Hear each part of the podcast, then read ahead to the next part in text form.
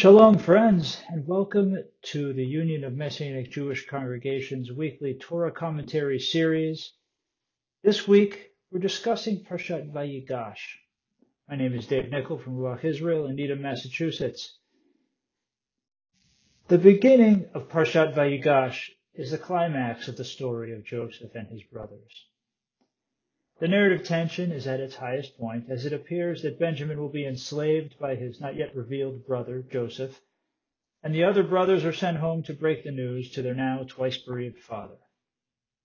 And then, quoting from the text here, then Judah went up to him and said, Please, my lord, let your servant appeal to my lord, and do not be impatient with your servant, you who are the equal of Pharaoh. Judah goes on to recount the story up to this point, giving the reader his perspective. I always took the words of his monologue at face value, hearing them as being in a pleading, humble tone. But Rashi, the great commentator, makes an unexpected comment on the phrase, do not be impatient. He says, we learn from this that Judah now spoke harshly to Joseph. And Rashi does not stop there, even suggesting that the clause, you who are the equal of Pharaoh, is a veiled threat, interpreting it as something along the lines of, if you annoy me any further, I will kill you and your master Pharaoh too. Rashi, following Midrashic sources, hears a barely concealed anger under the surface of Judah's words.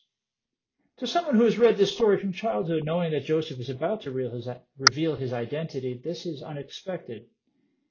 But this reading is surprisingly well attested in the rabbinic sources. Aviva Gottlieb Zornberg, in her spectacular work, The Beginning of Desire, Reflections on Genesis, helps to flesh out this reading.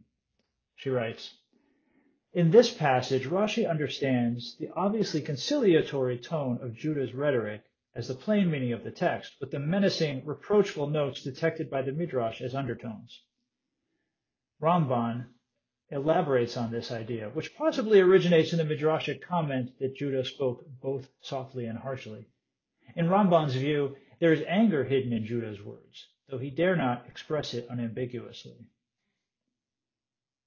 This reading is somewhat at odds with the common reading of this story, where Joseph is the righteous orchestrator of his brother's repentance. But there are problems with that assumption. I sense that Joseph is in fact more conflicted, unsure of even his own motivations. Is locking Simeon up in prison until the brothers return, assuming they return at all, part of his master plan? After the whole ploy with the goblet, how did he know that they would not just leave Benjamin with him in Egypt and go back home? Maybe Joseph has some residual anger or is indecisive or confused about his identity. Perhaps it's more comfortable to keep his old life at arm's length than to deal with forgiveness and long buried emotional trauma. If so, then Joseph desperately needs Judah to call him out, to break the dam of his reticence, to rip off his mask. If we follow this interpretation, what accounts for Judah's anger then? A hint may lie in the exchange right before this, at the end of the previous parsha. We read, Judah replied, What can we say to my Lord? How can we plead? How can we prove our innocence? God has uncovered the crime of your servants. Here we are then, slaves of my Lord, the rest of us as much as he who was in whose possession the goblet was found. But Joseph replied, Far be it from me to act thus. Only he in whose possession the goblet was found shall be my slave. The rest of you go back in peace to your father. Zornberg suggests that it's these last words, go in peace, that set Judah off. Shalom, peace, is a motif weaving its way throughout the story of Joseph and his brothers the word is broader than the English word peace, however, to include wholeness, completion, safety, and health. In Judah's mind, returning without Benjamin to the death of his father and a permanently fractured family is no kind of shalom.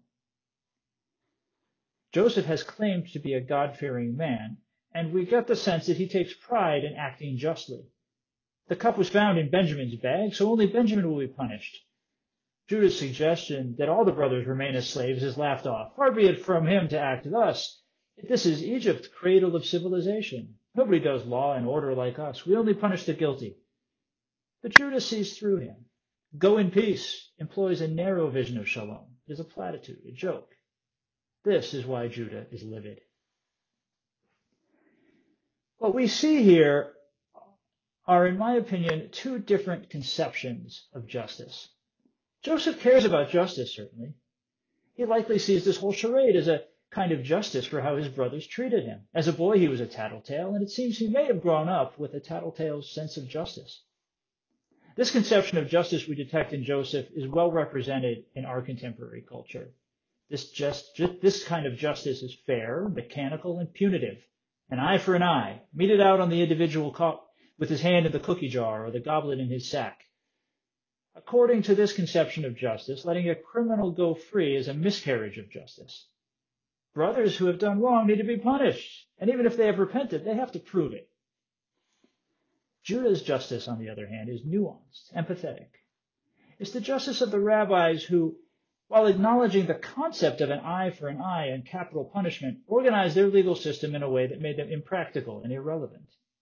Judah's justice is oriented towards shalom. Instead of punitive, it is restorative.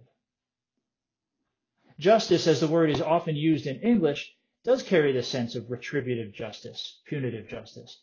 In that sense, Joseph's justice might seem more natural to many of us today.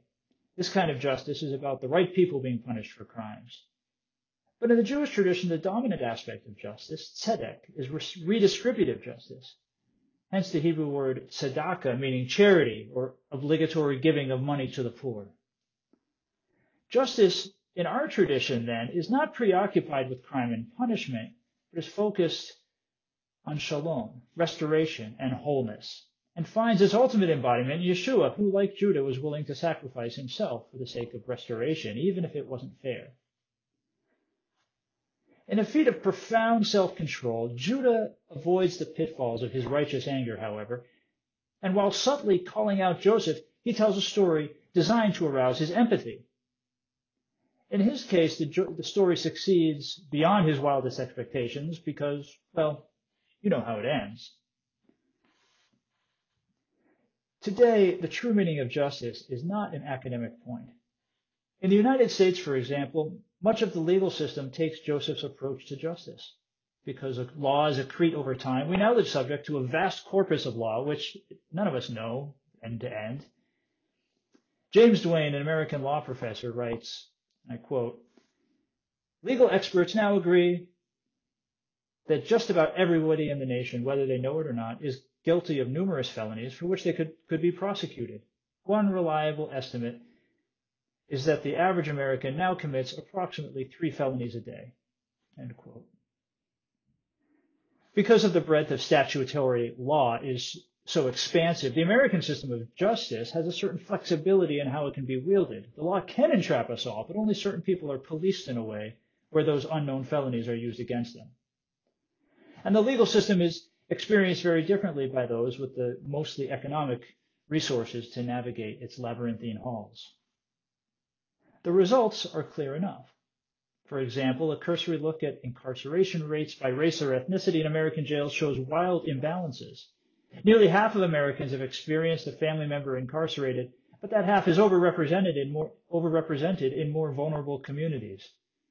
Families are separated and communities hollowed out when fathers and brothers spend much of their lives in prison. Judah worried about sending his brother, his father Jacob down to Sheol in sorrow.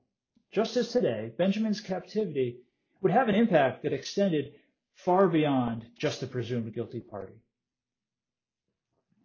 Joseph, in his position of power, portrays him, himself, and his government as just.